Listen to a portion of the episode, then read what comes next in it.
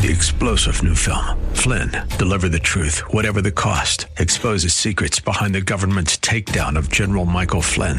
Flynn knew what the intel world had been up to. He ordered the first audit of the use of contractors. This set off alarm bells. He told the truth. He was the most dangerous person for Donald Trump to hire. They had to get rid of Flynn. Flynn, Deliver the Truth, Whatever the Cost. Available now. Watch it today. Go to Salem Now dot com. Salem Now dot com. If someone were to point out the most ugly thing you've ever done, you'd be embarrassed to no end in the presence of anyone here. But guess what? The universe knows what you have done. Your life is an open book before God and before angels and worlds. And guess what? If you have Jesus wrapped around you, the robe of Christ's righteousness, you have no reason to be ashamed, because Christ stands for you in the judgment day. That's Pastor Michael Oxentenko, and this is Reaching Your Heart. Here at Reaching Your Heart, we believe that God answers prayer. If you need prayer, you can call at any time, twenty-four seven, eight eight eight, two four four, HOPE. That's eight eight eight, two four four, four six seven three. Someone is standing by right now to take your phone call. Today's Reaching Your Heart is the second portion of the wedding garment. That's the wedding garment. We brought you the first portion of this last time we were together, and we will complete this broadcast now. If you did miss any portion of this message and you would like to listen to it again, you can find it at reaching your heart dot com. Here's Pastor Mike. Imagine we get up there and we say, well, you know, the Lord brought me up here. It's a good thing he did, because if I had not made it, God's character would not be fully revealed to the universe. It's a good thing I'm at the feast. Would that sound right at the kingdom feast? Or would it be a better thing to say, you know, I'm a rotten rags kind of person. I have really messed up in life. And I met the Son in my life. And he showed me the cross of Christ. And there I learned a lot about me. Nothing good in me, but boy, is he beautiful. And as I came to know the Son, I came to know the King. And I came to know the forgiveness of the King. And the change in me is not my change, it's his change. I don't see it in me, but I see the beauty in the Son. Those are the kind of people that are going to be gathered for all eternity at the kingdom feast, rejoicing in what Christ has accomplished. In verse three, the king sends his servants to call those who are invited to the marriage feast. The Greek here uses a perfect tense verb in verse three to describe the invitation. Literally, he sent his servants to call those, in the Greek, who had already been invited to the marriage feast. The first call is not given to unbelievers. The first call comes to those who have known the truth. It comes to those who have heard that there is a marriage feast to attend. It comes to those who have a knowledge of prophecy. It comes to believers who have every opportunity to understand the prophecies and the gospel, but who need to be reminded of the call of the King. It comes to Christians who have become callous to the call and no longer care about the prophetic call of the King to come. In fact, it comes to Christians who have had every opportunity at the end of time to respond to the invitation, but they have grown tired of prophecy. They've grown tired of the idea there's a kingdom feast at all, and so they look at other things. The King sends his servants because the King wants his people to have the greatest of opportunities to attend the marriage feast for his Son. Sadly, in verse three, the text ends by saying, they would not come. So what does the King do when his guests, who have already received an invitation, will not come? In verse four, the King calls them again. That's how kind the King is. He goes at it again. Again, he sent other servants, saying, tell those who are invited, behold, I've made ready my dinner. My oxen, my fatted calves are killed, and everything is ready. Come to the marriage feast. And notice the focus of this verse. The sacrifices have already been had. You don't have to do it again. In the sacrifices that are complete, the feast is ready. You know, Jesus died on the cross because the sacrifice of Christ is good enough to get you into the kingdom of God. Verse four says plainly, everything is ready. The Greek is a perfect verb. Everything has already been prepared and made ready. God invites you and me, friend, at the end of time to a feast that is not based on our achievements. It's not the fruit of our good efforts. It is not made ready because we are good or bad.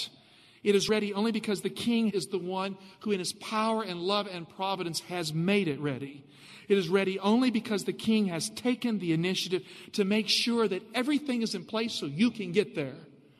In the parable, the only way to get to the feast is to accept the invitation to come. Sometimes we make it so complicated. You know, we act like people cannot come to Christ and be found in Christ by choosing Christ.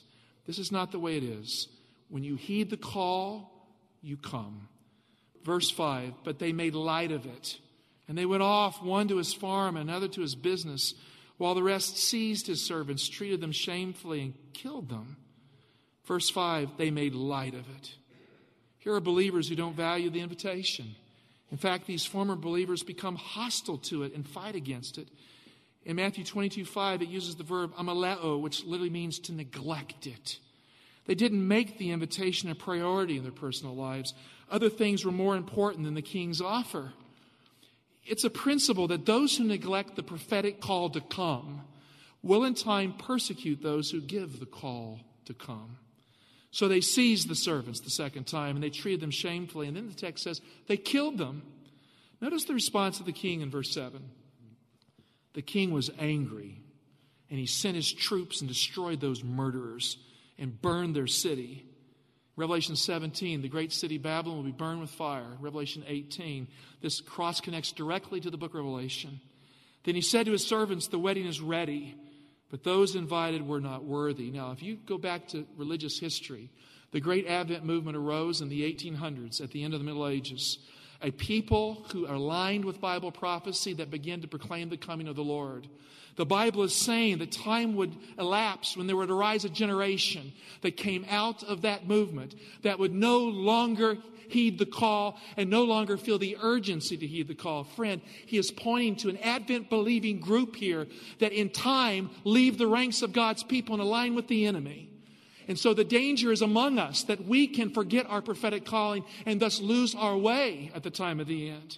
And so the King has made the double invitation to call them back, and it has not been heeded, and then they join with those who persecute.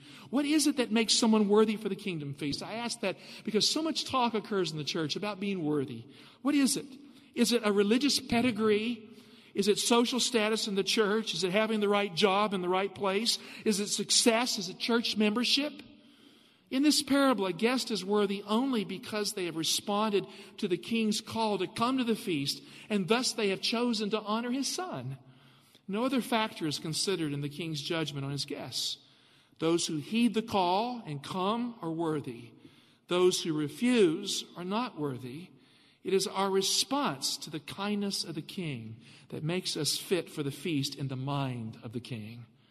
This truth becomes a little closer to us and clear in verses nine to ten. Take your Bibles and look at that. Go therefore where? Where does the text say? Where do we go?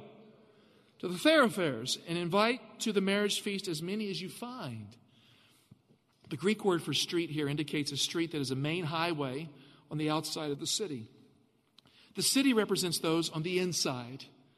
The thoroughfare describes people who are coming to the city or leaving the city. So outsiders.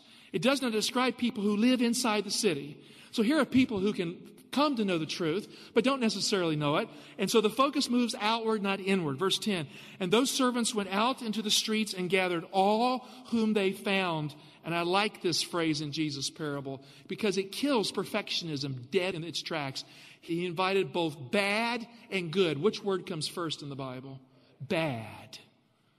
God wants bad people in the kingdom of God. Did you hear me? Maybe you look in the mirror and you got to be honest with yourself and say, that's me. He wants you in the kingdom of God because he wants to take a bad person and transform them with the love of his Son. And so the bad are invited, the good. So the wedding hall was filled with guests. You know, all kinds of rotten people are going to come to Christ at the time of the end. The church is going to be filled with people with shady backgrounds, with rotten pasts, with criminal acts. It'll be filled with those who are good and noble as well. And they're going to get into one church and focus on the Son of God. And they're going to be saved, transformed by grace in one body at the time of the end. I like the way the Bible says it. They invited all whom they found. Don't pick and choose who will be a good believer for God's people. Invite your neighbors. Invite your friends. Invite your families to come to church. Invite anybody, good and bad. Bad and good is how Jesus put it. So the last call to this planet is an evangelistic call that goes out to every single person who will hear the call. No prejudice on God's part will cause anyone to be lost at the time of the end. The king sends messengers to invite everyone to the feast. In the final call to the marriage feast, friend, there is no distinction made, as I said, between evil people and good people. What makes a person good is if they heed the call, and God invites bad and good. Verse eleven, here we have a picture of the final judgment. But when the king came in to look at the guests, that's an investigative judgment. The kingdom of heaven may be likened to a king in Matthew eighteen twenty-three who wished to settle accounts with his servants. That's an investigative judgment. Here we have it again in verse eleven of Matthew twenty-two. But when the king came in to look at the guests, he saw that there was a man who had what? What's his problem? He had no wedding garment. And said to them, friend, how did you get in here without a wedding garment? And he was speechless. There are people who want to join the church but who do not want Jesus. There are people who want to join the church and focus on themselves and not Jesus. There are people who want to come in on their own terms and claim to be perfect when they have not surrendered their proud hearts to Christ. Thus they have not the robe of Christ's righteousness. Now, my wife and I, we went on one cruise in our life. Has anyone ever been on a cruise? So a few of you have. Has anyone been on the Princess Cruise Line to Alaska? That's the one to go on. It's the one we went on. Someone, in fact, Dad paid for us to go. He's here today with my wife. Hey, Dad, thanks for the cruise line, you know. My wife here was in charge of making sure I got ready for it. And I'm not picking on my wife, but it's kind of funny what happened. She said, well, honey, you always wear your suit to church. Don't bother to bring one on the cruise line. Just bring, you know, simple clothes, T-shirts, and relax and stuff. Well, she packed a nice dress. And when we got there, we discovered there was this massive banquet that they were having, and all the relatives showed up. Some had tuxedos or suits, and all I had was jeans and a T-shirt, sitting next to my wife in a beautiful dress. And I never will forget when this guy came up to me, who was the waiter, and I was asking, taking orders. He said, who are you? And he was implying, how did you get in here? Don't you know what's going on? This is a feast. You're supposed to dress up.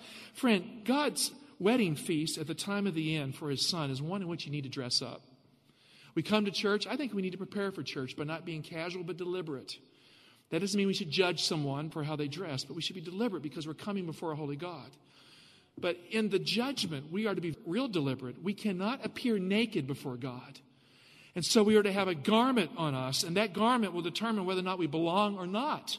And that garment represents the righteousness of Christ that is a gift in Jesus for every believer that comes to know him. So what does this garment represent in the Bible? It is the outward evidence in the context that the guests have responded to the call as it was sent by the king. It is a recognition that they are satisfied with the king's invitation and they don't add to it. It's a recognition that they are not ashamed of the king's preparation and planning. It is a recognition that they believe the king when he said everything has already been made ready. They come to the marriage feast the king's way and not in their own way. The gift of the marriage robe, friend, represents the righteousness that comes by faith in the king that comes through his son and for his son. No one gets to heaven with a robe that they make. It's a robe they receive that gets them there. Now, Jesus based this parable on Isaiah sixty-one, verse ten. Let's look at the verse. Isaiah is saying, I will greatly rejoice in the Lord. My soul shall exalt in my God. For he has clothed me with the garments of salvation. He has covered me with the robe of righteousness. As a bridegroom decks himself with a garland, and as a bride adorns herself with her jewels. You see, if you're glorying in how good you are, you're not worshiping God, you're worshiping you. But if you're glorying in what God has done for you in Jesus, the robe that has been given to you as a gift, so you are accepted in Christ, you are worshiping God. And so we are to give glory to God. The text says, he has covered me with the garments of righteousness.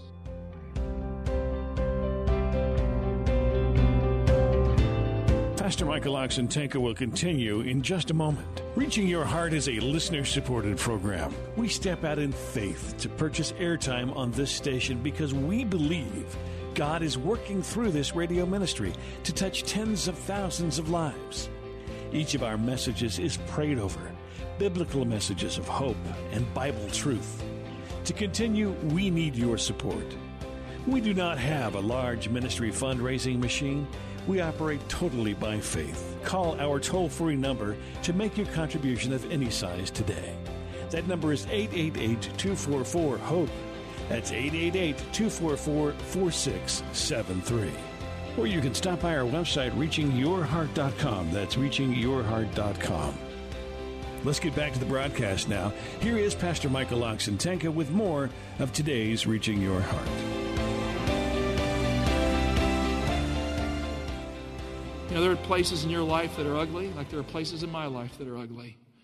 And if someone were to point out the most ugly thing you've ever done, you'd be embarrassed to no end in the presence of anyone here. But guess what? The universe knows what you have done. Your life is an open book before God and before angels and worlds. And guess what? If you have Jesus wrapped around you, the robe of Christ's righteousness, you have no reason to be ashamed, because Christ stands for you in the judgment day. Isaiah says God's gift is the basis of our rejoicing because it is His righteousness. Legalism comes to us in different ways. I've seen a legalism on the right among conservatives, Pharisaism, and I've seen legalism on the left, Sadduceeism. The Sadducees type of legalism will try to do good social things to make it look like you're actively promoting the cause of God, and they get comfort because of their activism. But on the other side, the legalists try to do things in their personal life to make sure they look perfect. Both are rotten to the core, because we must quit focusing on what it means for us to look good, and we should start focusing on what it means for Jesus to look good, because we have been clothed with His righteousness. Because of the King, the judgment is no longer some fearful day to dread, because it's not our robe in play here. It is a marriage festival and a celebration of His righteousness and His gift in Jesus Christ for His people. I hear people saying, well, we need to preach the gospel, and many people don't even know what it is. The Bible says in First Corinthians fifteen that Christ died for our sins, and he'll say that that is the single most important truth in the apostolic gospel, and if you do not give it up, you will be saved. And some people will say, well, you know, he really didn't do that. He couldn't have died for our sins. It's a pagan idea. That's a departure from the New Testament. You need someone to die for your sins. Jesus did. So what happens to the believer who stands in the judgment without the righteousness of Jesus Christ? Because he came up with a false gospel at the time of the end. What happens to a believer who doesn't put on the garment of salvation but tries to bring his own robe to the feast? Look at verse thirteen, Matthew twenty-two. Then the king said to the attendants, bind him hand and foot and cast him into the outer darkness. There men will weep and gnash their teeth, for many are called, but what? Few are chosen. I want to be one of the few. Why do few respond to the call? Because people want to add something to the king's call. People want to do something to make the king love them. And the simplicity and beauty of the call is rejected because of human pride. Friends, righteousness by faith is taking the pride of man and putting it into the dust so that the glory of Christ can be exalted in the life. There will be no self-righteous person who makes it to God's kingdom. Everybody thought that Chris Spielman's greatest love was football. In the end, they were wrong. When Chris said, I do, he meant every word of it. Marriage to him meant commitment to her more than to himself. His greatest love was his bride and not the game, and he proved it. Chris enjoyed a brilliant career in the N F L. He was a record-breaking linebacker for the Detroit Lions and the Buffalo Bills. He once said, God made this game. I thank God every day that I am an N F L player. Chris had a lot to be thankful for in life, and most people thought it was football, that that's what he lived for. They didn't take careful note of his beautiful bride. Chris met his wife Stephanie when he was seventeen and she was fifteen, and these childhood sweethearts matured and they got married. A few years later, they had two children, a little girl and a little boy, and then they tried for a third. But three months into her third pregnancy, Stephanie had a miscarriage. They were absolutely devastated. To make matters worse, Stephanie did not heal. She kept on bleeding. When Chris persuaded her to go to the doctor, they discovered that she had developed breast cancer. She was then taken into surgery, and the cancer was removed along with some lymph nodes. Her journey now will be a longer one. And then Stephanie began that grueling journey of six months of massive chemotherapy. Chris said, I wish I could have taken the cancer out of her body and put it into my body. I would have. In the days that followed, Chris committed his entire energy to his wife's complete recovery. When she awakened from surgery, he moved a bed right there into the waiting hall. So right at the door, he slept next to her. We could wave at her and say goodnight. When she ate, he ate. When she was up, he was up with her. When she was thirsty, he drank water too. She jokingly said, "Stop trying to be like me all the time." He didn't stop. When they came home, Chris called a press conference to announce that he was quitting football to be with his greatest love, his wife. People went crazy. He's quitting football. She begged him, "Don't quit, Chris, don't quit." He says, "I'm quitting. I want to be with my wife and help her recover." Through the long journey of recovery, Chris was with his wife at every step of her recovery. He did not leave her. In his spare time, he studied breast cancer and developed a vitamin regimen for his wife. So he stuffed vitamins down her. He said, "You're going to get better. I'm going to medicate you up."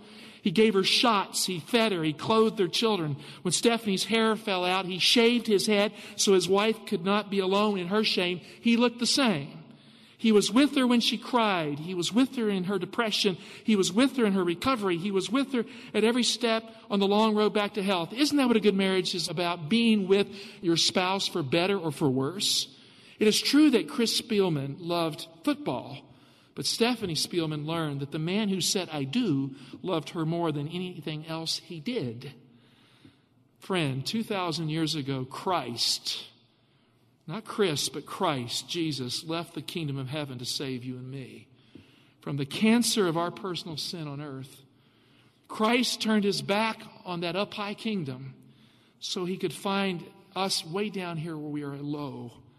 He took our cancer into him, Isaiah fifty-three says. All of our diseases came into him. All of our sins came into him. Why? So we could experience his powerful recovery and healing. Christ shared our shame so we can share his kingdom. In Jesus, God is with us at every step of our recovery. He is Emmanuel, God with us. In our fitness for heaven, he is the one who makes us fit for heaven. But he accepts us in the journey to get there. And when you are overcome with guilt, as you will be at times in the Christian life, because the Christian life is not some consistent joyride. There are times when you have hard times. Friend, when you feel overcome, Christ is there to forgive, sustain, and hold because he loves you. He wants to get you to the kingdom. And when you suffer illness, he suffers with you and for you. And when you lose your faith, Christians have at times, but let's not do it. Jesus is faithful to restore it and to keep you. And when you falter on the way, he never fails because he is the way, the truth, and the life. Friend, in Jesus, the kingdom of God has come. We have a Savior in the judgment. We don't have to be afraid of this pre-event judgment. It is a glorious event for God's people because it is a proxy judgment where Christ stands for his people before the judgment bar of God because he died for his people on the cross of Calvary. There is a kingdom feast at the marriage of the Lamb at the end of the age that is all about the magnificent victory of the Son. The King says, "Come, because the kingdom feast has already been prepared for my Son. Receive the robe as a gift and come to the feast for my Son." Do you hear the call of the King in your life? It's a personal call. Come to the kingdom feast and live forever in a high-up kingdom that will never, ever end. Ever end. "And feast forever on my Son," God says, "clothed in garments of his righteousness." The kingdom feast for the Son. Hallelujah. Dear Heavenly Father, I want to be in the coming kingdom personally. And there's not good things in me that I can commend to thee now or in the judgment day. And Father, maybe there are a few other people like that here too today who can think of where they've sinned or where they've fallen short or just how they just haven't had the right perfect character that would pass the scrutiny of the judgment day. Father, I want to thank you that the scrutiny of the judgment day revolves around Jesus and his love for us. It revolves around whether or not we are settled in him, not ourselves, but him. Lord, I'm grateful for Jacob, who at the river Jabbok would not let Jesus go in his pre-existent form. May we never let Jesus go. And Father, may we not have a righteousness which is our profession, but may we have a righteousness which is God's profession, which is Jesus' profession of us in the judgment. And Lord, may we never tire and weary of the fact that Jesus is worthy and in the presence of Jesus, we are worthy because of him. Father, may your people leave this day knowing that if they have come in humility and surrender to Christ, that is the condition, they are set free in Christ to live forever. Bless them, Father, with acceptance and healing forever.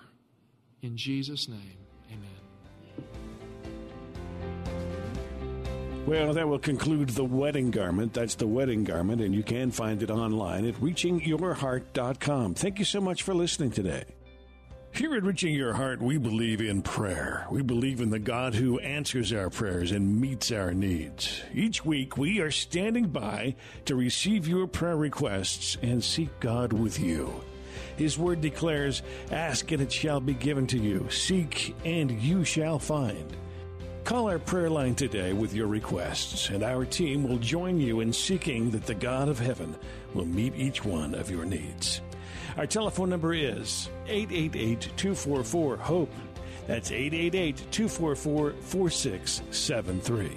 If you would like to listen to this message again, it is available for you at reaching your heart dot com. Once again, reaching your heart dot com. There are many messages available along with this broadcast as well. Thanks for listening today, and as always, we want you to know that we do pray that God is reaching your heart. Three-star general Michael J. Flynn, head of the Pentagon Intelligence Agency, knew all the government's dirty secrets. He was one of the most respected generals in the military. Flynn knew what the intel world had been up to. He understood its funding. He ordered the first audit of the use of contractors. This set off alarm bells. The explosive new documentary, Flynn, Deliver the Truth, Whatever the Cost, and covers the facts behind this scandal. Flynn told the truth. He was the most dangerous person for Donald Trump to hire. I find out the worst enemy that I'm going to face in my life is right here in America. They took my assessment and they wanted me to change it. And I was like, I'm not changing it. They had to get rid of Flynn. With in-depth interviews, archival footage, and never-before-seen personal records of the man behind the headlines. I just felt like I was drowning. Flynn, Deliver the Truth, Whatever the Cost. Available now. Watch it today. Go to salem now dot com. salem now dot com.